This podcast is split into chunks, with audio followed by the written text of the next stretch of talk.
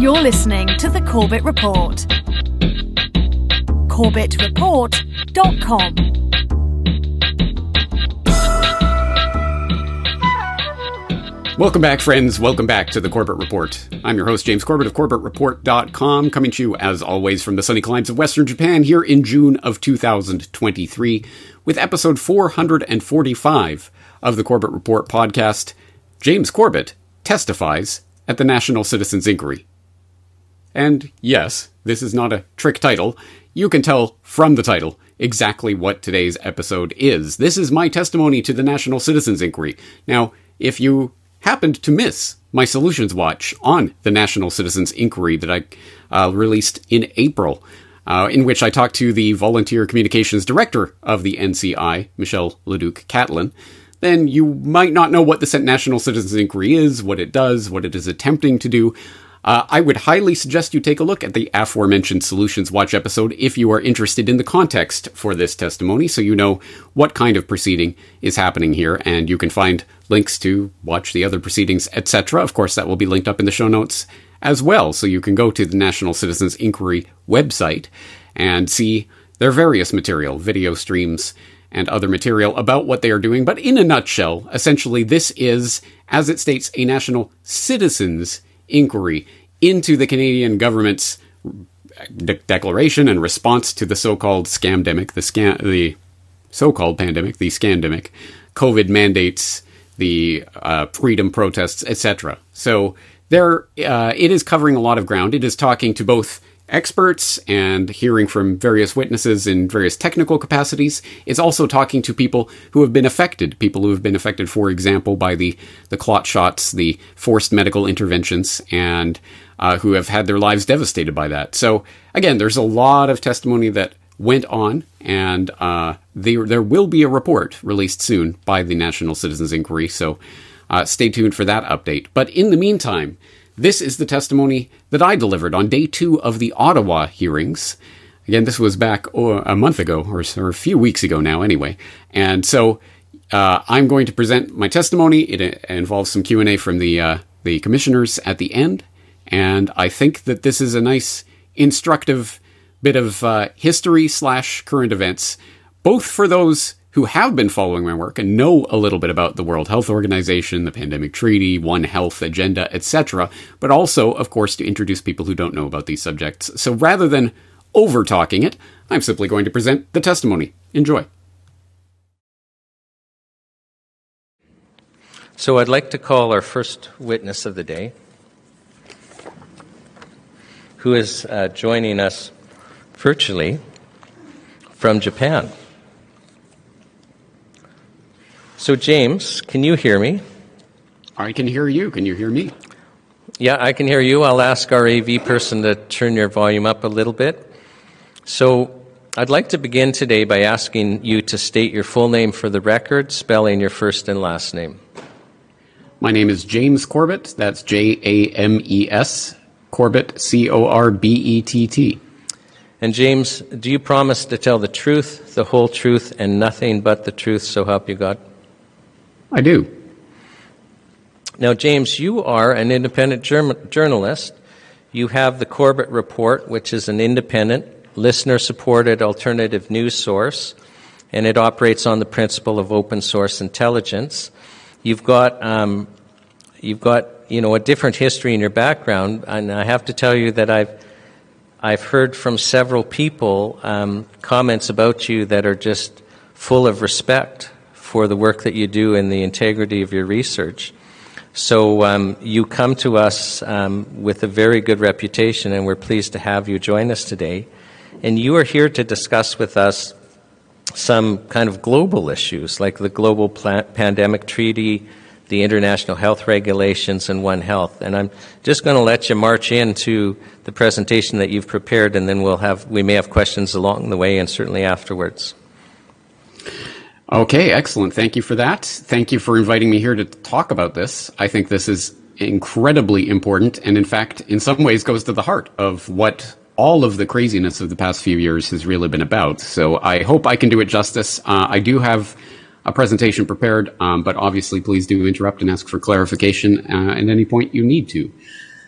Uh, in order to start in on these subjects, I think we need to establish some ground facts. And so it would help probably to know what is the World Health Organization. And for those who don't know, the World Health Organization was founded as a specialized agency of the United Nations in 1948, specifically to promote, quote, the attainment by all peoples of the highest possible level of health. And it proposes to achieve this task by acting as, quote, the directing and coordinating authority on international health work. All right, excellent. That, that, sounds noble. It sounds like something that people could get behind, but as always, the devil is in the details. So, some questions that might arise as we hear these words um, that come from the, the founding charter of the World Health Organization. What is health? And who determines the highest possible level of health, let alone how to attain it? And these aren't idle questions um, as I know you know from the very impactful, harrowing testimony that you have heard over the course of this inquiry, the answers to those questions really do go to the heart of what we are facing, what we have seen over the past three years, certainly, and what we might see again in the future if we allow this to continue. Lockdowns, mandates, travel restrictions, forced medical interventions and procedures, and rule by decree of governmental or presumed health authorities. So this is an extremely important subject, and uh, I, I just want to lay that out before we start diving into the details. Because although the worst of the COVID hysteria may or may not be behind us, I think the, the real battle is only now beginning. And that battle is a battle over the definition of and the de- declaration of and the the ability to govern over the next, quote unquote, the next pandemic, which we are constantly assured is right around the corner. So, uh, this is an incredibly important issue. So, today I want to talk about two separate but related processes that are taking place under the auspices of the World Health Organization. One is, well, it's being referred to officially as the WHO Convention agreement, or other international instrument on pandemic prevention, preparedness, and response, which is a very, very long roundabout way of not saying global pandemic treaty. But they, I think, specifically do not call this a pandemic treaty because the word treaty brings with it certain legal obligations and would require ratification by legislatures, at least in those states where they have um, uh, constitutional procedures for governing the this, this uh, signing treaties. Um, but conventions and agreements are covered under the WHO Constitution itself, which grants the governing body of the World Health Organization, the World Health Assembly, the power to quote adopt conventions or agreements with respect to any matter within the competence of the organization, which, when ratified, will oblige each member of the WHO, which, for the record, is almost every nation state on Earth. Of course, Canada, no uh, exception there. Um, would oblige them to adopt those conventions or or to notify the WHO's Director General of rejection of those or, or reservations to that those stipulations within 18 months. So that's that's kind of the the framework for why it is not being called a global pandemic treaty. But at any rate, this treaty, in all but name, um, is being drafted behind closed doors right now. This process has been going on for uh, the better part of a year now, and is expected to be unveiled with a um, an agreement or instru- other instrument um, at the 77th World Health Assembly, which will be taking place place next May. In the meantime, they are having closed door briefings and sessions that are not open to the public, uh, in which they are negotiating the text of this document. There is an entire bureaucracy that has been set up to handle this this process of the drafting of this not a treaty, um, uh, called the INB, the Intergovernmental Negotiating Body. And that has held, uh, I believe, a couple of hearings now for public input into this process. But all that means is that accredited institutions and organizations that get permission can zoom in and uh, basically make a, a, short presentation about their feelings about what the treaty should include. Uh, very few people given a chance, of course, to speak out against the process itself. And I think that's instructive in and of itself. But the meat of the negotiations of this uh, draft treaty are taking place behind closed doors, and there is very little transparency on this process. So we do have a zero draft of this treaty um, that was r- unveiled earlier this year. Uh, and that we do, we, we can at least see the text that they started with from ground zero, um, which gives us some insight into this process. It includes uh, increased tools for epidemiological genomic surveillance and integrated One Health surveillance systems, which might raise the question, what, what does any of that mean? And those are good questions, but unfortunately not ones you will find the answers to in this draft, zero draft of the, the treaty, because in the definitions section of the zero draft, you will note that, for example, it says um, under definitions, one health surveillance means dot dot dot, and then of course that's left blank because they they have not come up with a definition of One Health surveillance yet, but it is included in the, the text of this zero draft. Um, they talk about the need for integrated One Health surveillance systems without telling you what One Health surveillance means. Um, other such things like that abound in this document. Uh, there are obligations for member states to quote tackle false, misleading, misinformation, or disinformation. And I think given the events of the past few years, we know exactly what that looks like and what form that takes. As someone who had his YouTube channel of nearly 600,000 subscribers scrubbed for daring to talk about such things as the philosophy of science and um, other things related to the events that are going on. I, I know firsthand what that um, what that legalese text implies. Uh, the zero draft also includes uh, verbiage about control over when, where, and how a pandemic is declared within each member state's borders so it says, quote, the INB is encouraged to, dis- to conduct discussions on the matter of the declaration of a pandemic by the WHO Director General under the WHOCA plus, which is what they're calling this not a treaty, and the modalities and terms for such a declaration, including interactions with the international health regulations and other relevant mechanisms and instruments, end quote. So yes, even the process by which a pandemic will be declared by the World Health Organization under this new treaty or whatever they're calling it, uh, is left open to negotiation. And again, negotiations which we do not have access to as lowly members of the public who will simply be subjected to whatever rules end up getting, getting um, forced into this document. Um, I, I, I think that should be concerning in, in and of itself. But actually, it's in some ways maybe even worse than most people realize, because at least at this point, the World Health Organization does not officially declare a pandemic to have started or over. There is no official declaration of pandemic. There is an official declaration of a public health emergency of international concern, a PHEIC, which is a different declaration altogether. People might have heard recently that the WHO has declared the pandemic over, but that's not quite true, as even the fact checkers will, in this case, correctly tell you, no, they declared the end of the public health emergency of international concern, but they did not say that the pandemic is over. So this document is at least putting on the table the possibility of literally a declaration of pandemic by the WHO Director General in particular, which is interesting for reasons that relate to that PHEIC. But let's delve into the other side of this because as it says in that text talking about this rule of the WHO Director General declaring a pandemic, and it says um, including interactions with the international health regulations, and that is the other document so, that I so want to talk before about. Before you today. go there, so James, one is this treaty, which they are not calling a treaty. The other is amendments yeah, to the James, international can I just health can I just slow you down for a sec before you go to the the international health regulations? Sure. It's because some of the people that will be watching your testimony today, this will be brand new. So you're basically saying that we should be calling this a global pandemic treaty, what they're negotiating, but even the title, they're using words to kind of confuse so that we don't understand what it is, and that this is being negotiated behind closed doors, so it's not a public process. Is that right?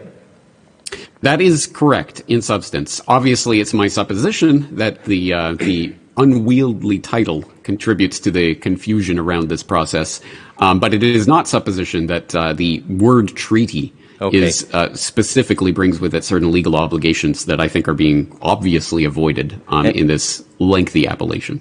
And then I just want people to understand. So when when you're saying definitions are left blank, when we're when laws are drafted or treaties are drafted, they'll actually put a definition in and then start using those words. So the definition is very, very, very important. So when James is saying, well, One Health surveillance, which sounds very Orwellian, or One Health surveillance system, saying these terms are being used. So they have a specific meaning, but the text that's been released, they're not telling us what the meaning is. Um, I, so I just want people to understand how important that point is that James has brought up. Is it makes it impossible for us reviewing the text that has been released to really understand the significance. And I can tell you, having drafted legislation for government, that when you actually already have a term, you have a definition in mind. Like you know what that term means. You're not throwing it in there for good measure. So, so to me, that's quite concerning what you've brought up.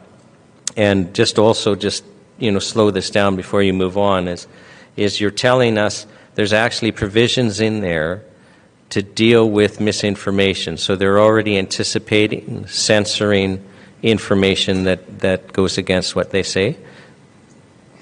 That is the certainly the implication. Uh, there is no uh, language, at least in the zero draft that's been provided to the public, to specifically say how member states are being uh, are committing to tackling false, misleading misinformation or disinformation. But I think we've seen exactly how that has been done over the past few years, including direct governmental interference in social media, for example, trying to censor, not trying, but actively censoring people who go against the pronouncements of any declared public health authority. So I think that's uh, essentially what is being declared. But specifically, it's from Article 17, um, paragraph 1. The parties commit to increase science, public health, and pandemic literacy in the population, as well as access to information on pandemics and their efforts, and tackle false misleading, misinformation, or disinformation, including through promotion of international cooperation, which is an interesting um, addition. And just to clarify, yes, Chapter 1,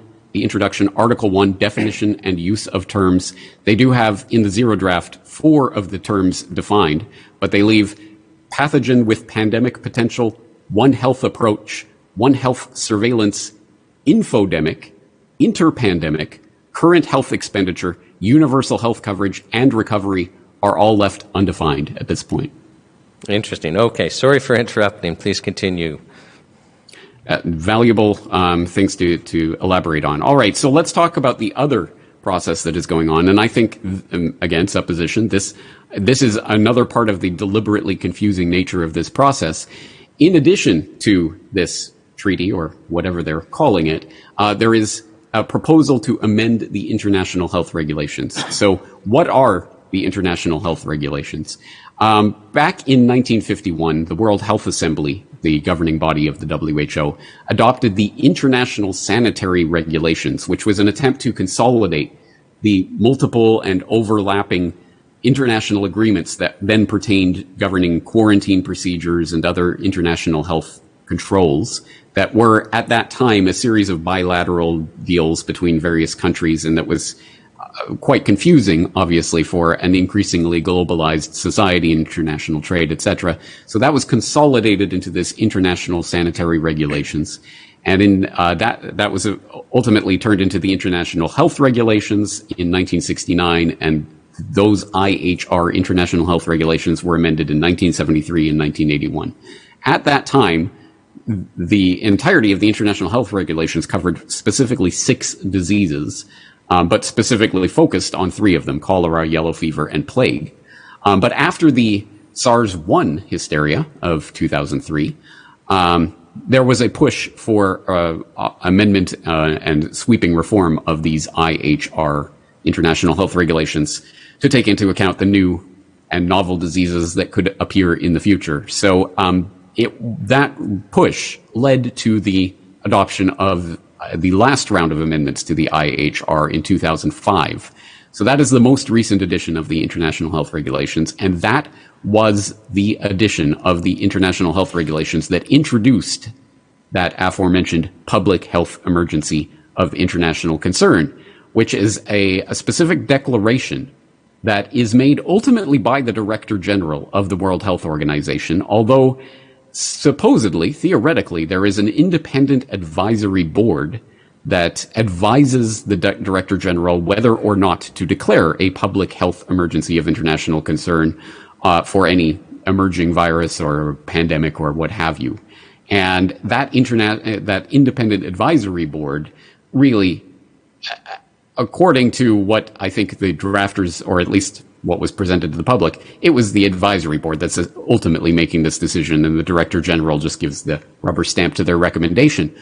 Of course, that turned out not to be the case with the declaration of the monkeypox public health emergency of international concern last year, in which we, according to reports, uh, uh, apparently the director general Tedros broke the deadlock in the advisory panel um, by declaring that it was a public health emergency of international concern. And it's interesting that it's even portrayed as a deadlock when, in fact, the majority of the uh, independent advisory board recommended against declaring a PHEIC. But what is a PHEIC? Why is it important? What does it do? Uh, it essentially the declaration of public health emergency of international concern uh, opens up a number of powers uh, for the World Health Organization to up to and including, as was reported back in the mid to 2000 teens um, during the Ebola um, public health emergency of international concern. It was reported even in Newsweek and other places that it, the powers that are unlocked by that such a declaration could even include, conceivably, um, NATO boots on the ground in order to enforce quarantines or um, deliver medical aid or intervention or what have you. So this is a significant declaration, and of course, it also uh, brings into effect a number of uh, contracts that are signed uh, for various governments that ultimately obligate them to purchase prophylactics, including vaccines or whatever else may be available for the declared health emergency. And that became a significant, significant factor in the first ever declaration of a PHEIC back in 2009 during the swine flu pandemic, which ultimately ended up being a less deadly flu season than regular. But um, that being what it is, the declaration of PHEIC obligated countries around the world, including, of course, in Canada, to purchase swine flu vaccines that uh, ultimately a lot of them ended up getting destroyed, but unused. But whatever. At, any rate, it was there, and um, it it uh, an awful lot of money was made on the back of those uh, vaccines. And an independent investigation from the Council of Europe um, the following year, as well as a British medical journal investigation, found that uh, there there were serious conflicts of interest between the independent advisory board that advised then WHO Director General Margaret Chan to declare that PHEIC and the very pharmaceutical manufacturers who ended up benefiting from that declaration. So that's kind of the context of this international health regulations and what's what's on the table.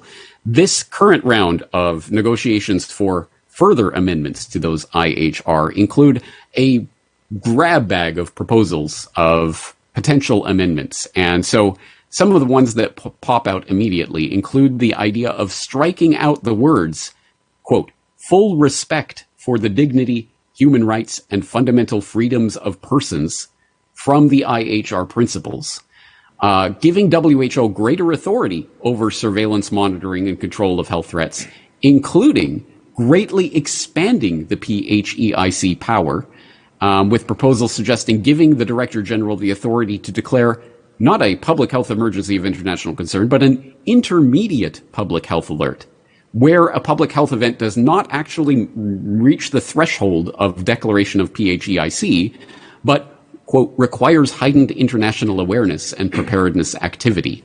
So, whatever that means. Uh, granting the uh, WHO the power of a global emergency health legislature, including, quote, proposals to potentially change the currently non-binding and standing recommendations on medical and or non-medical countermeasures to address a PHEIC um, that the Director General shall issue to WHO member states after consultation into binding recommendations. So they are actually proposing to change that, that wording from non-binding to binding, which ultimately does make the WHO into a de facto government, at least public health emergency legislature.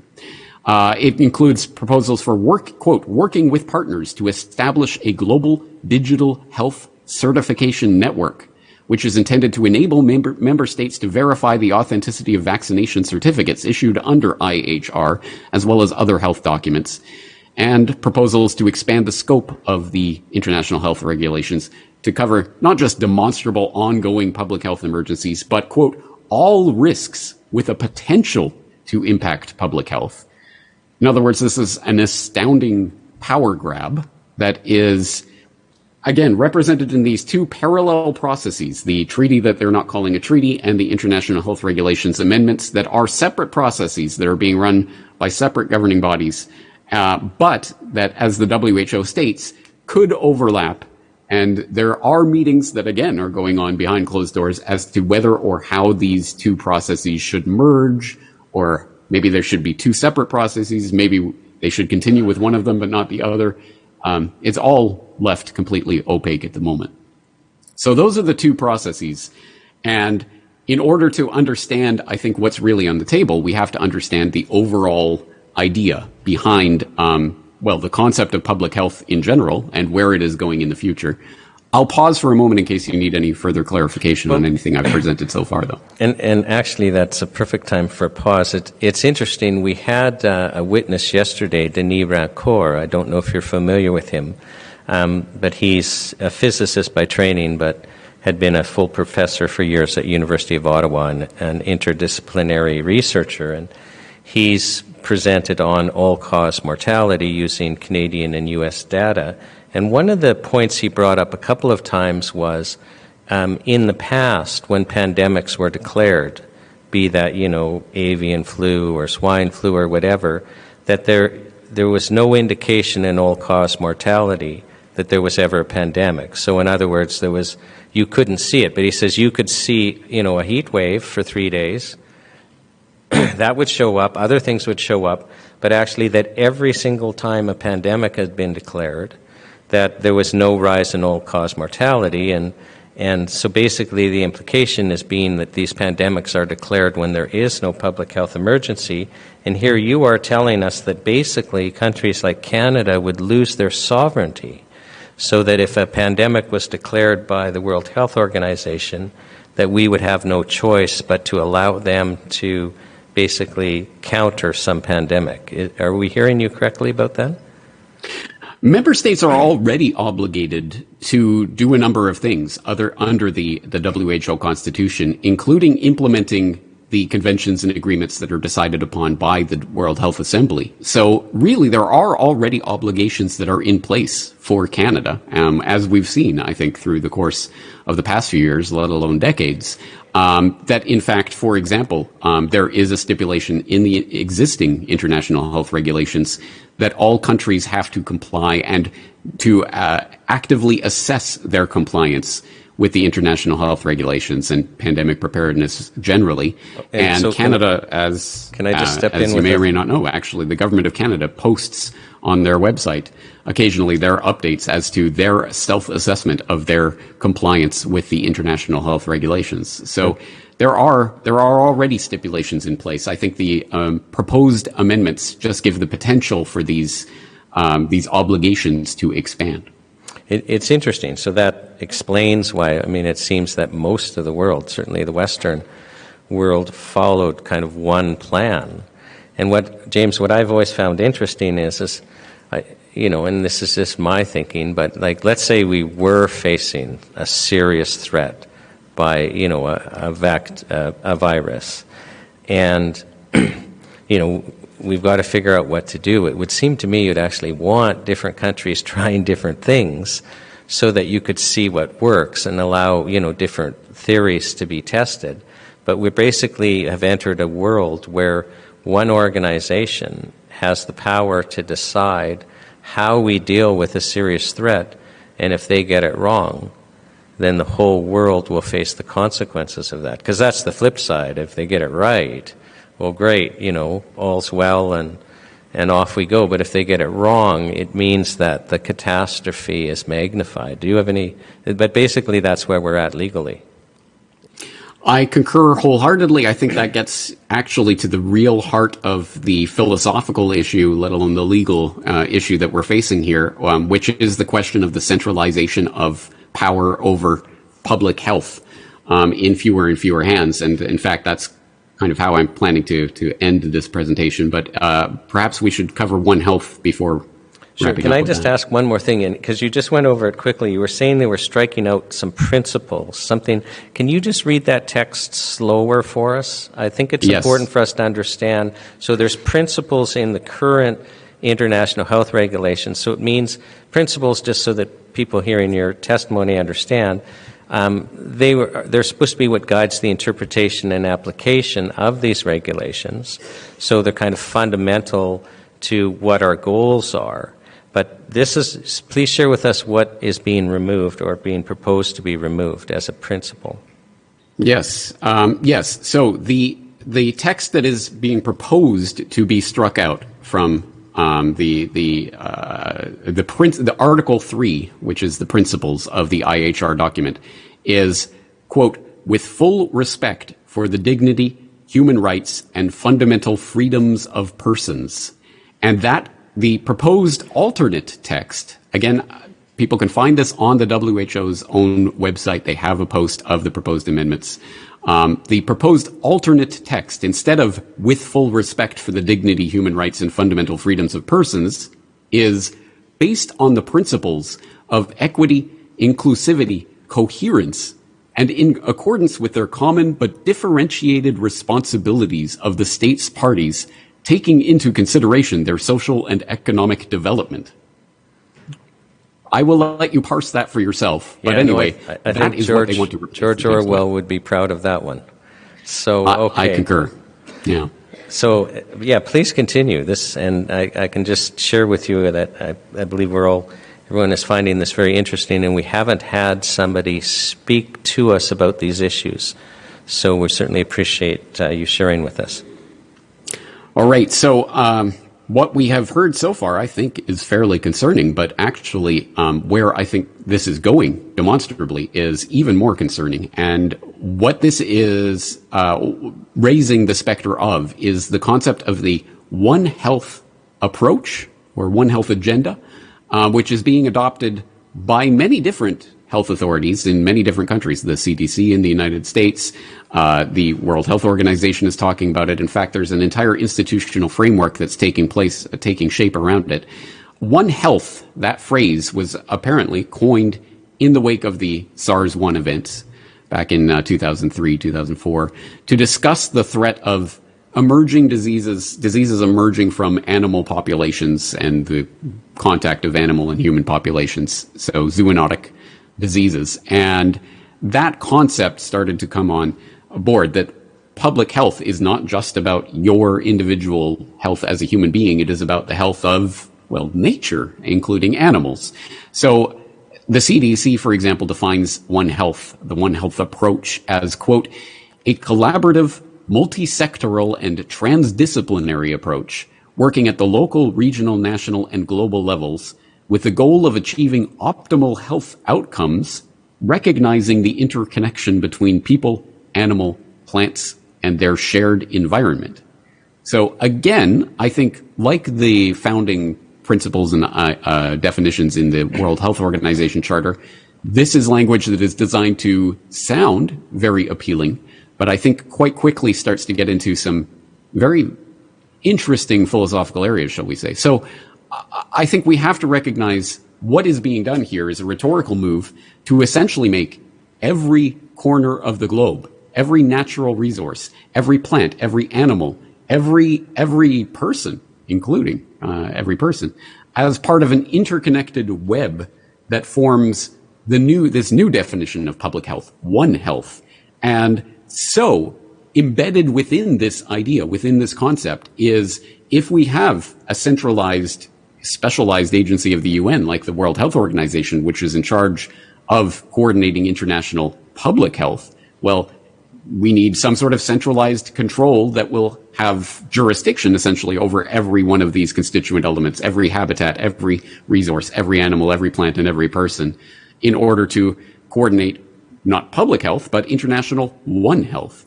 So I, think we see where this is starting to go. And of course, it doesn't just involve the World Health Organization again, by its very nature, this is such a broad concept that it applies to every nook and cranny of every bureaucratic infrastructure in at least the UN panoply.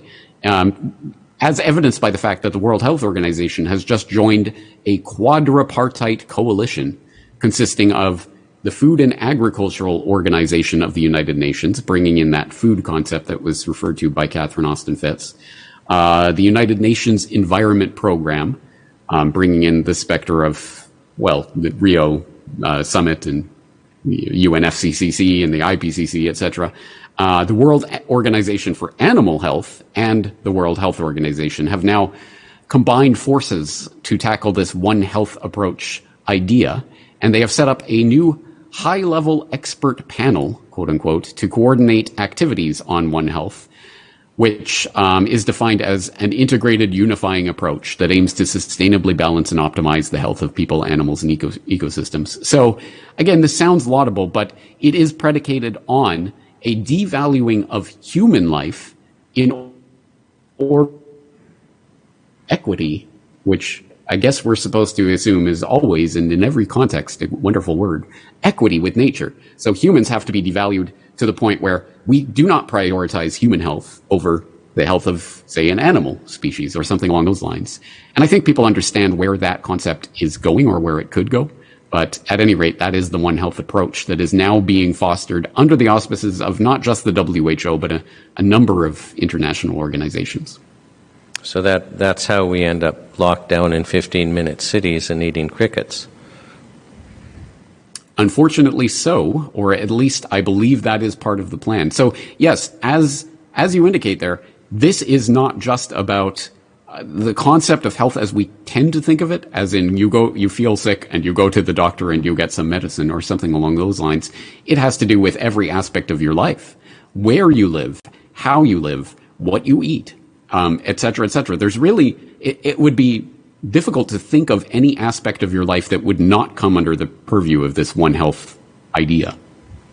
That's um, that's quite striking, actually. So, did you have more to share?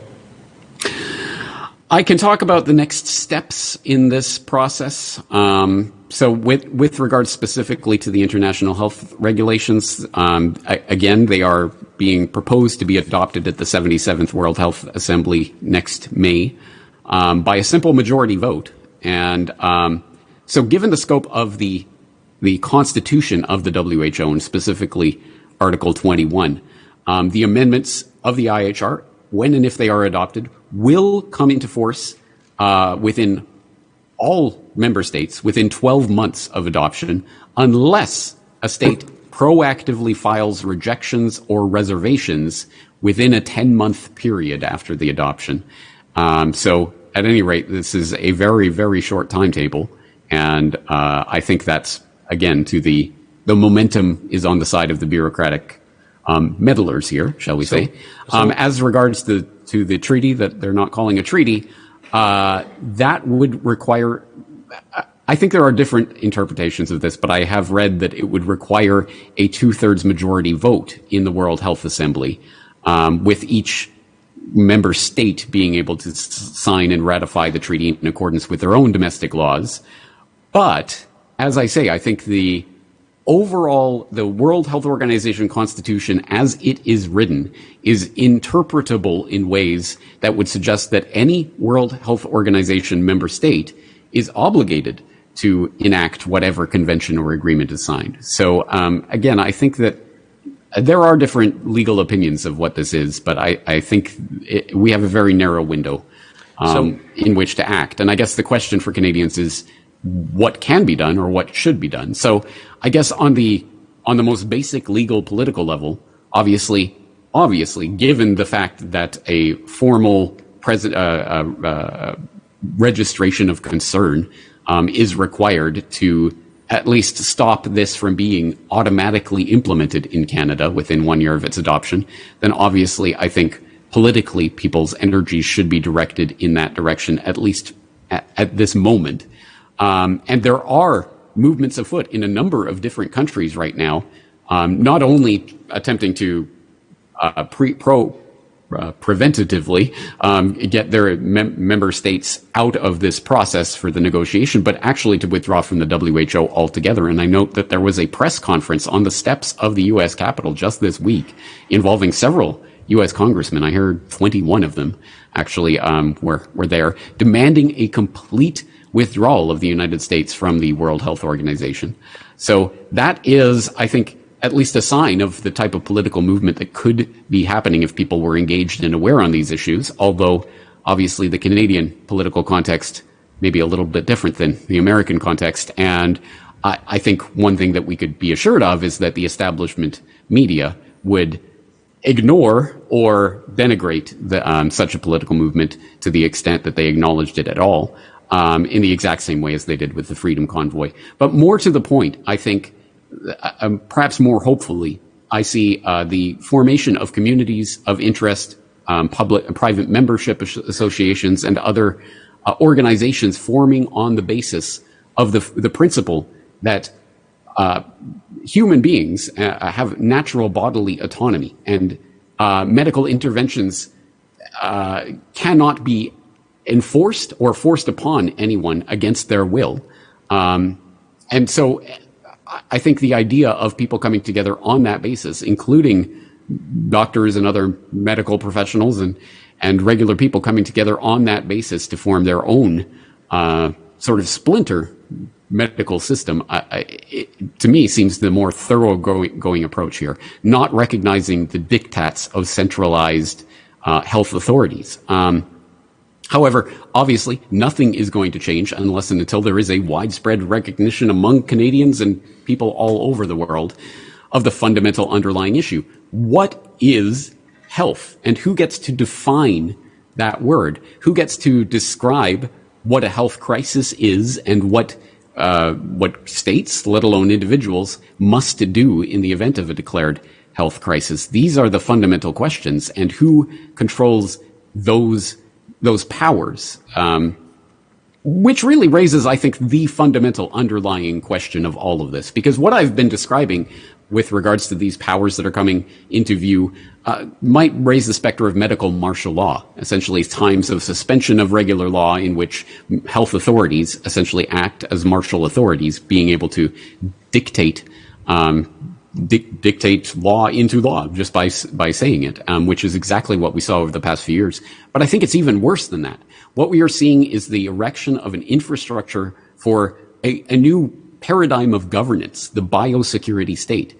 And uh, if you are unfamiliar with the writings of Giorgio Agamben, he is a famed and noted Italian philosopher who has been writing about this subject for the past few years. I highly recommend his work, including an article he wrote in March of 2020 called Biosecurity and Politics, where he identified this as the crux of the issue. He wrote, the total organization of the body of citizens in a way that strengthens maximum adherence to institutions of government, producing a sort of superlative good citizenship in which imposed obligations are presented as evidence of altruism and the citizen no longer has a right to health, health safety, but becomes juridically obliged to health, biosecurity. And I think that is the specter of what we are facing. The imposition of medical interventions in the name of health, but essentially it's a new paradigm of governance that we are, we are looking at. And so I think we need to fundamentally question the need for health authorities, centralized control over the medical system, rather than the idea that people can choose for themselves what medical interventions and what medical precautions um, they are willing to take or not take. And also the acknowledgement that with our fundamental right of bodily autonomy comes with it our right to essentially ignore and to go against the outward imposition of dictates and obligations by any presumed health authority. So any treaty, any convention, so, any So international just- health regulations I'm that are signed that do not recognize fundamentally informed medical consent. James, I'm just to gonna step in if- if you let me. So- and void. Okay, so um, it- it's interesting. So you're telling us stuff, and I, I've you know I've just kind of in, when I do have time to to see non-mainstream media, you hear about international health regulations and that this, this is going on. Um, but I can tell you personally, I've not heard this type of detail that you're providing. So basically, Canada is you know walking into the situation where really our entire sovereignty could be given up in the name of this, you know, One Health initiative, where our, our everything from our food supply to our complete medical system to our freedoms um, could be dictated from an, an outside source. That's basically what's happening, and we're, we're not hearing anything about it. Yes, I think it is already happening, and yes, we are not hearing about it. Are you are you aware of a single you know group or anyone that is on this issue in Canada that should be given some support or we could be directed to? Uh, there are a number of individuals and uh, independent media uh, that are talking about these issues. Um, but in terms of actual coordinated political movement on this front, I, I don't know. I'm, as I say, I live in Japan, so I am not Right. um, Okay. in touch with any particular group. No, no. I was just asking because if you're not aware of one, then then perhaps that there's you know a, a need that needs to be filled here, and that's important for us to know. Also, it, it's interesting. I just you know as the the National Citizens Inquiry has been moving about province to province, I um, ended up being out for dinner with you know some of the people involved in the NCI, including um, local organizers in Vancouver for supper. And, you know, sitting to my left was a person from Quebec that lives on a, a fairly sizable acreage who is telling me that, that the, his chickens have to be registered and he's only allowed three chickens. And then somebody living on a farm in BC is saying, oh, I have to register every cow, every sheep, every chicken, like that the amount of control. And then I have a personal friend in Alberta who's you know being told that well any water body they have to have a fence this size and that would include their rain barrel. Like it's just there's the, all of a sudden this micromanagement of rural properties and animals being imposed from above which makes zero sense um, unless there is a effort to basically have total control over you know food supply and animals and, and rural properties. And it sounds like this would be connected I think it is. Um, but on that note, I think that the pushback that we're seeing uh, uh, from Alberta, from Saskatchewan, um, the Alberta Sovereignty Act, or whatever these things are being called, um, which I'm not following the passage of these these bills uh, closely, but I understand would uh, essentially be a declaration of the provincial government's right to uh, exclude federal authorities from butting in on their jurisdiction, which of course health is actually a provincial um, jurisdiction, not federal. Right, okay. I'm going to uh, turn you over to the commissioners to see if the commissioners have questions, and they do.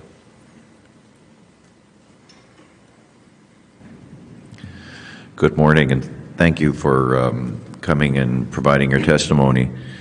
You know, we're uh, completed 22 days of testimony across the country at the NCI right now, and it's it's like a large jigsaw puzzle that seems to be coming together. And when I was listening to your testimony, it reminded me of some testimony I think we had in Vancouver, and one of the witnesses held up a document that they said was prepared by Theresa Tam, and what it was is that the climate emergency was the biggest threat to human health in Canada.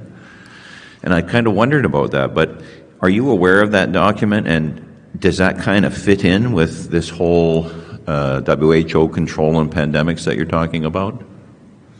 I am not familiar with that document in particular, but I am certainly aware of many pronouncements along those lines that have been made um, over the past few years. And I certainly do see that as absolutely a fundamental part of the One Health agenda. I think the, um, the preparation of the public for the idea of a climate crisis, climate emergency, and ultimately lockdowns on the basis of such an emergency has been foreseen, has been talked about, has been openly written about by a number of people and institutions, the World Economic Forum and others, uh, for years now. And so I definitely see that as part of the unfolding One Health agenda.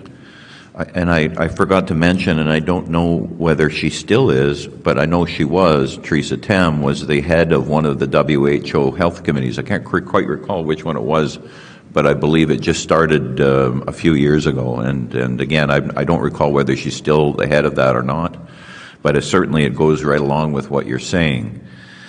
The other we had another witness in, um, I think it was Vancouver, and she was an expert in international law and human rights. And she, in her testimony, she had demonstrated how um, Canada, during the uh, pandemic, had violated or allegedly violated a number of the human rights which are guaranteed under the UN treaties, underneath the um, the, um, uh, the, a number of health treaties. And it's just interesting then how these human rights guaranteed under similar documentation by the UN are being trampled on by the health care directives that are being contemplated or being implemented by the by the uh, the WHO through the UN. It, are you aware of, of those that contradiction between human rights uh, treaties and what you're talking about here, the proposed WHO? Uh, uh, yes, in a sense, but I think that the legal documents and constitutions and other things that um, presumably are we are ruled by or that it constitutes the rule of law are not really worth the paper that they're written on, generally speaking. And in fact, that's, of course, I, th- I would say exactly what we've seen over the evisceration of the Canadian Charter of Rights and Freedoms over the past few years. Uh, in fact, uh, Giorgio Agamben, who I mentioned earlier, um, wrote an entire book about states of exception, um, talking about that that issue and exploring it from the philosophical and jurisprudence and historical angle. Um, that the, there is always a moment of aporia in these constitutional documents that essentially allow for the declaration of some sort of emergency that says all the rules are aside. And I would note specifically with regards to the United Nations and the Universal Declaration of Human Rights that it propounds. Um, they all sound wonderful and woolly um, until you get to Article 29, uh, paragraph 3, which says these rights and freedoms may in no case be exercised contrary to the purposes and principles of the United Nations. So essentially, yes, you can have all these wonderful rights unless and until the United Nations says you can't, and then you can't. So I, I think those are the types of le- legal trickery that are played um, in these documents. Well, I think that's why you rightly pointed out definitions and the the um, the um, grab bag of words that were in definitions, and Canadians, if they aren't, should be very much aware of how their constitutional rights or their Charter of Rights and Freedoms was completely uh, neutralized by what seemed to be innocuous words, uh, high-minded words. Uh, I mean, if we're not aware of those things now and, and scared to death about these definitions that go on and on and on and could mean anything, I mean, uh, but it seems to me that you're saying that this is a, um, a common practice uh, that they put in these kinds of words they can manipulate any way they wish. I, I, think that is the case. As I say, I would definitely ad- uh, direct you to Agamben on that issue. He has written extensively about this, and uh, it is demonstrable in a number of of documents, and there is generally speaking some sort of emergency clause or an emergency act, a public order emergency, for example, that can be declared that will suspend basic constitutional rights. The last thing, um, you know, I, when I was listening to your presentation and also listening to some comments made by Mr. Buckley, it reminded me of what's happened so many times in the past. I mean, in in um, Soviet Russia. You know, they got a hold of the um, of the food production and they murdered or starved to death uh, 20 million Ukrainians. I can't remember what the number is. It's in, they argue about what that number is.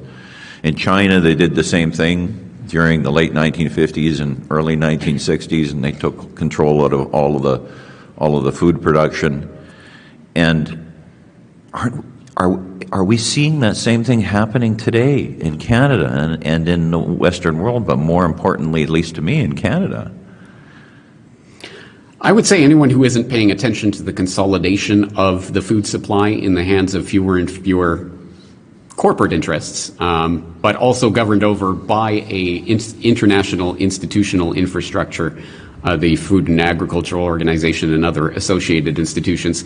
If you're not concerned by that process, then you're probably not paying attention. And in fact, the consolidation is getting worse and worse as we step forward into the Great Food Reset, which has uh, been declared, and that involves such things as lab grown meat um, to try to cut down on the horrible pollution that we know that actual regular farming and ranching are, are uh, wreaking on our environment, except for a recent report that I, I may or may not throw any kind of spanner in the, those works, um, that apparently the lab grown meat will be 25 times more energy and resource intensive than regular farming. I wonder if that will do, uh, in any way derail the plans, but at any rate, uh, this is the, this is definitely a part again of that One Health agenda and that One Health approach, and the consolidation of the food supply in the hands of a few corporations cannot be ultimately for the benefit of all humanity. Um, there is, uh, at the most basic level, a very obvious financial um, incentive for corporations to do this. But from the perspective of people who are literally thinking about trying to manage the human population in general, there could be no greater choke point for doing that than by controlling and manipulating and rationing the food supply. Um, you know, historically speaking, except for a handful of people at the top, some of those names that we know, central planning, state Soviet style planning has never been successful. I mean, is this have we not learned our lesson in history? I mean, the 20th century um, was predicted to be the century of mass, the masses, mass control. There were a number of books written in the late 1800s about that, and have we not learned our lesson? It, it, it, we had a witness yesterday who we talked about the definition of fascism, and these are not their words; these are my words. They they're talking about us going into fascism on steroids, because the, you know the in, in the past they never had the technological and electronic control and brainwashing that we have today. I mean, have we not? Will we not learn our lessons from history? Uh, unfortunately, it doesn't seem so. And uh, actually, history would give us the proper terminology for this because people are grasping around for historical precedents and political analogs, and they talk about fascism, they talk about communism. What they should be talking about is technocracy. And that was a movement that um, was quite popular in the United States and in Canada in the 1930s. And in fact, um, Elon Musk's Canadian grandfather was a prominent member in the Canadian technocratic a political movement, um, who ultimately ended up fleeing Canada and going to South Africa, but that's another story. But technocracy was an idea that was predicated on the idea not of a fascist system, not a communist system, but the control of society, the engineering of society at a scientific and technical level um, by technical experts who would decide, who would calculate the entire energy inputs and outputs of the entire economy and base the economy around that calculation. And they would issue energy credits to the people who would then use those energy credits to purchase items. And that was a truly bizarre and crazy idea in the 1930s because it would have required systems for continuously monitoring and surveilling every transaction in the entire economy in real time, which of course didn't exist in the 1930s.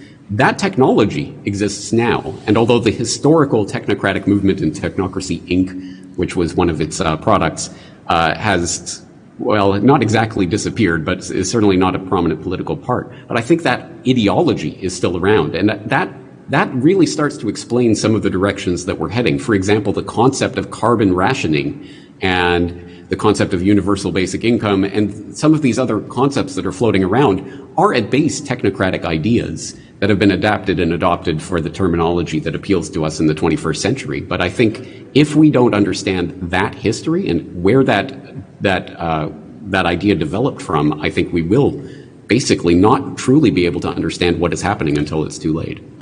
Well, yeah, I mean, we now have state sponsored euthanasia. We have the state holding back life saving medical procedures from a lady who testified yesterday because she wouldn't comply with something, you know, a procedure that had nothing to do with the transplant. We have state based racism uh, where they're pitting every different group of people against each other, regardless of what, what measure you want to look at. We have unprecedented uh, propaganda 24 hours a day.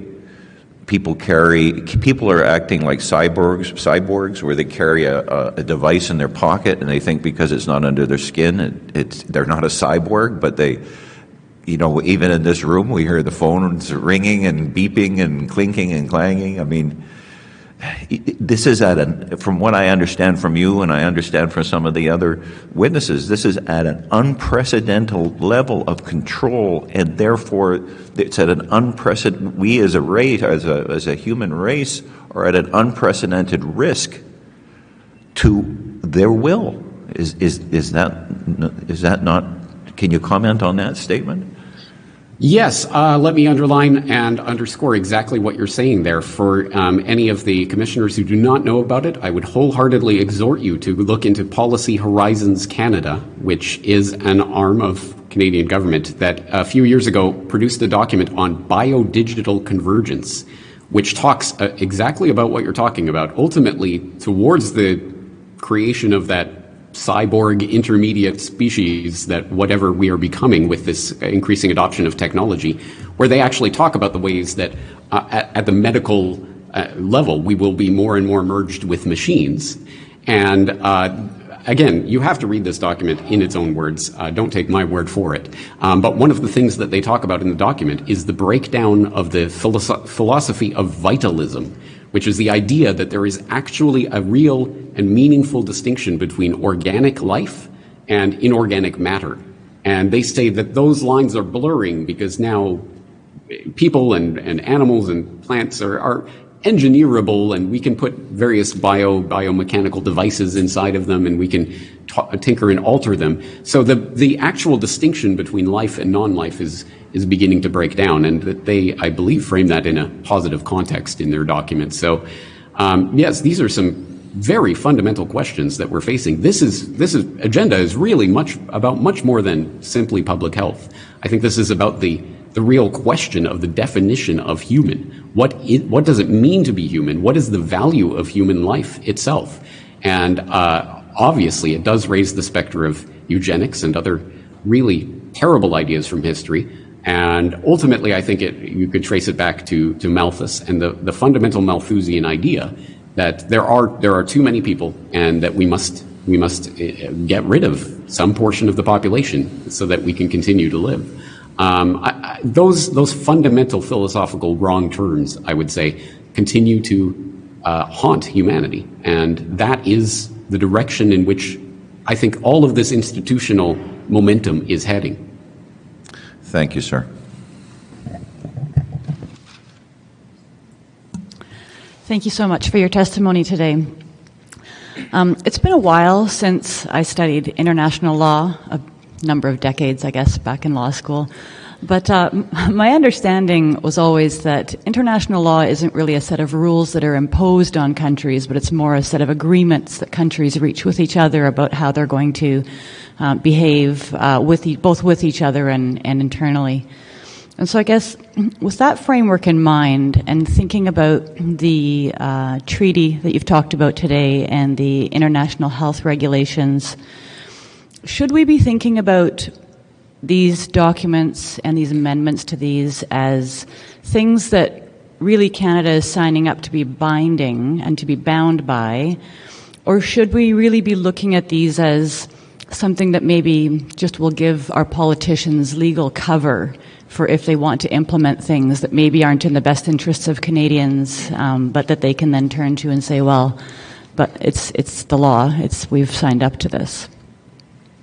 There is absolutely an element of that. And I think the underlying principle that we have to understand here is that exactly right. There is nothing that would stop Canada from tomorrow declaring we are not part of the World Health Organization and making it so um, by by fiat. It, it, can be done, and of course there is actually a process for withdrawing from the World Health Organization, etc. But what would happen if Canada just simply declared themselves to be out of the World Health Organization? Well, then by by decree it could essentially be manifested in reality because, as you say, there is no there there is no international court that could adjudicate this in a way that they could impose rules from the outside. It has to be done to some extent willingly.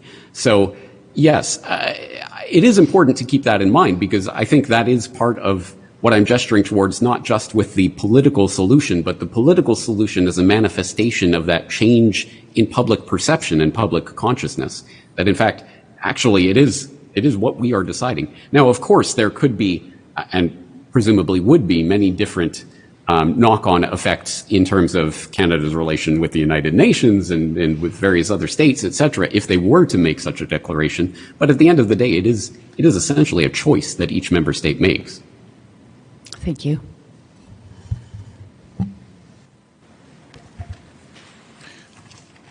Thank, thank you very much for your root cut analysis of this very, very complex situation. Uh, it actually goes in many different dimensions in terms of uh, uh, the definition, as you mentioned, the One Health, to me evoke immediately this notion by a lot of technocrats that they really dream of one size fits all solution because they think they know it all, right? And if we just listen, then everything would be fine. Uh, it seems to me, as you pointed out, that we are living a paradigm shift in terms of governance, but to some extent, it seems to me that since the dawn of civilization, there's been a kind of a dream by rulers to control everything. It was not possible. Sometimes they had more control by fiat with soldiers and stuff.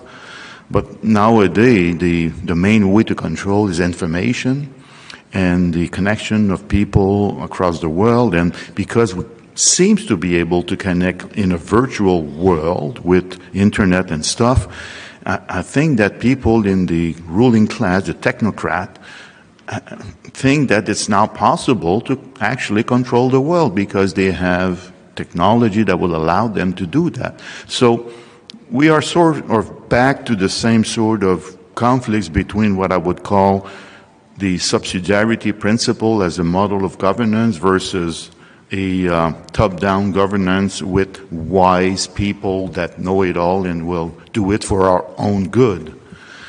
The issue I found in terms of fighting that, and you've mentioned a few, uh, a few area where we could actually be more active and combat it, is that human beings being what they are, no human beings is infallible and can actually fall prey to corruption. And some people are more susceptible to that than others, but in the end, if you have good institution, this will actually keep that under control to some extent.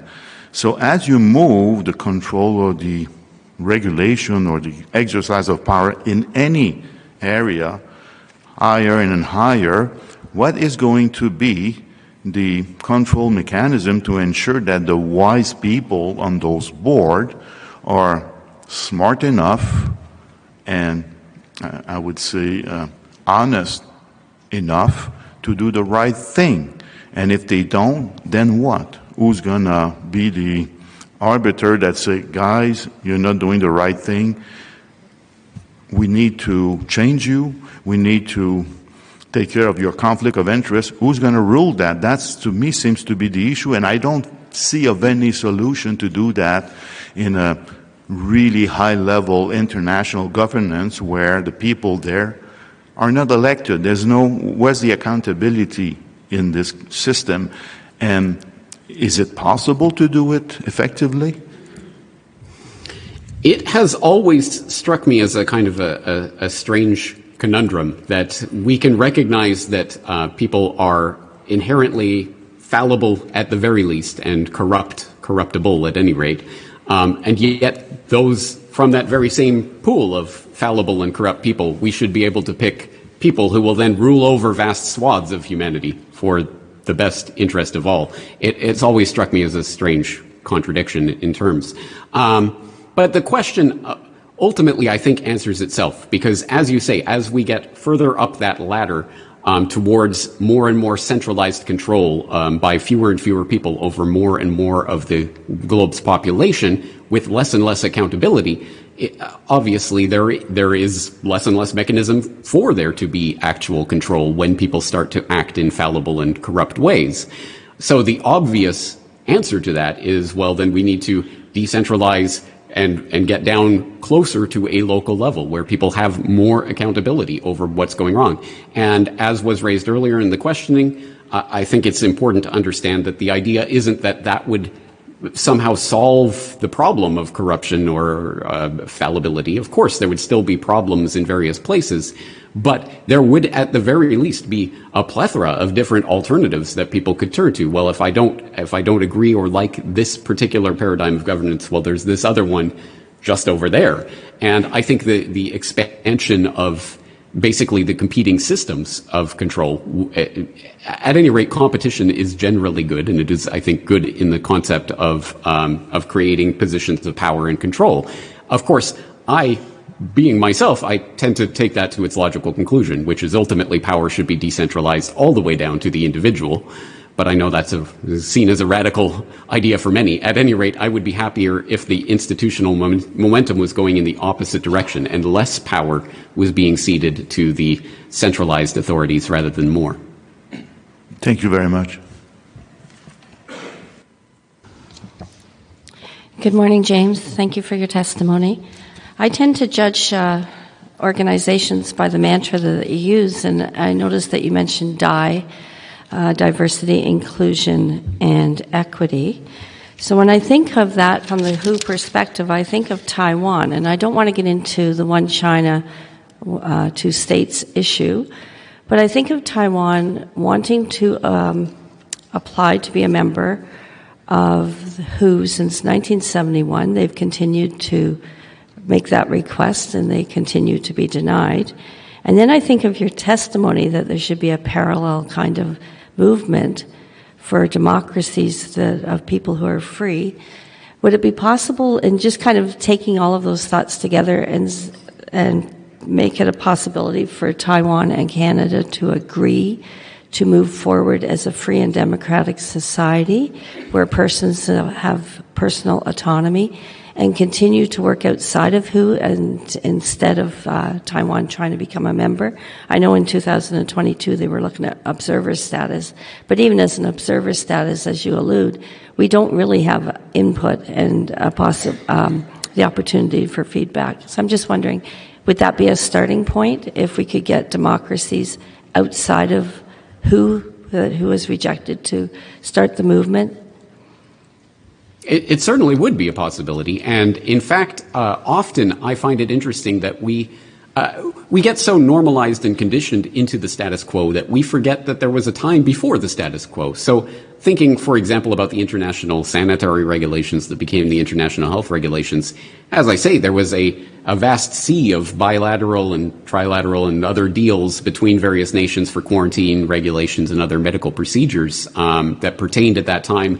And it was seen as just this horribly complex mess and well we have to sort out you know where is this coming from and what needs to be done with it and blah blah blah rather than just one overall international health regulations that all of these states will agree to and it'll make it easier but in fact the very same technologies and other things that are being talked about now that could make, for example, digital health certificates, i.e., vaccine passports or what have you, feasible, is the very same technology that would make those types of bilateral relations, Canada agreeing to work with Taiwan, and we will set up this particular uh, regime of health uh, regulations and controls and whatever between our two nations that would actually be, and, and to ha- imagine if Canada did that bilaterally with every country that they traded with or had um, relations with, why would that be difficult in this technological age where knowing the, the process for, for uh, importing goods or whatever can be obviously put into an app and put on everyone's phone. It wouldn't be a difficult thing to do in this case.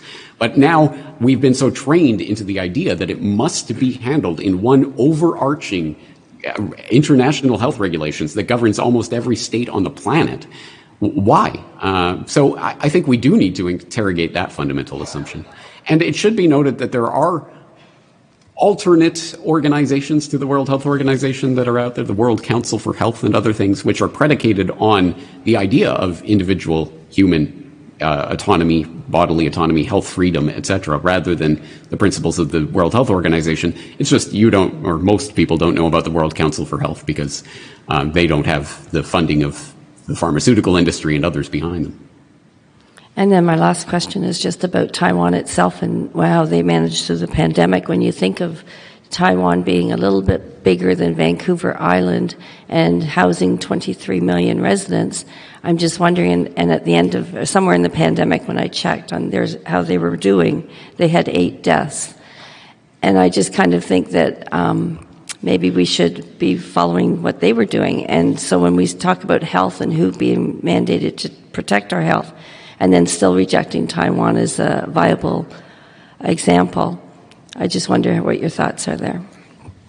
Well, as I understand, you did hear testimony from Denis Rancourt, and I have interviewed him about the, the mortality statistics surrounding the so-called pandemic, et cetera, that, um, as he testifies, uh, indicates that there was no identifiable wave of deaths that were attributable to some novel virus, et cetera. So, at any rate, um, I think that does show something about just the way that we count and order these statistics could have an effect on how the country managed them. But even if we were to accept at face value just the terms of the World Health Organization and other presumed health authorities about how to measure these statistics, I will note that the independent panel for pandemic preparedness and response has an interesting admission on their um, uh, recommendation report, which is available on their website, namely that um, they, they look at the different measures that different countries took uh, for pandemic preparedness before this so-called declared pandemic took place,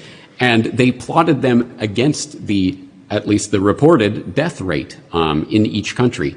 And you can look at the graph that they came up with, which shows that there was absolutely no correspondence whatsoever to between the uh, the uh, uh, the compliance with various pandemic preparedness ideas that are being propounded by the World Health Organization and the ultimate outcome in terms of measured death rate from the pandemic. So I, I don't take those statistics seriously, but those are the official statistics, and you can look at them and see that, for example, um, Canada highly compliant, uh, getting a 93 out of 100 score for um, external evaluation of um, pandemic preparedness and yet having one of the, the top death rates in uh, this graph. Um, so it, it, shows that whatever they are proposing in terms of pandemic preparedness and in terms of how we will how we should position ourselves for the future is demonstrably, quantifiably, according to their own statistics, clearly made up nonsense. So I don't know why we should be um, putting any faith whatsoever in their these proposals from the, the, World Health Organization and others about what to do for pandemic preparedness. Thank you very much.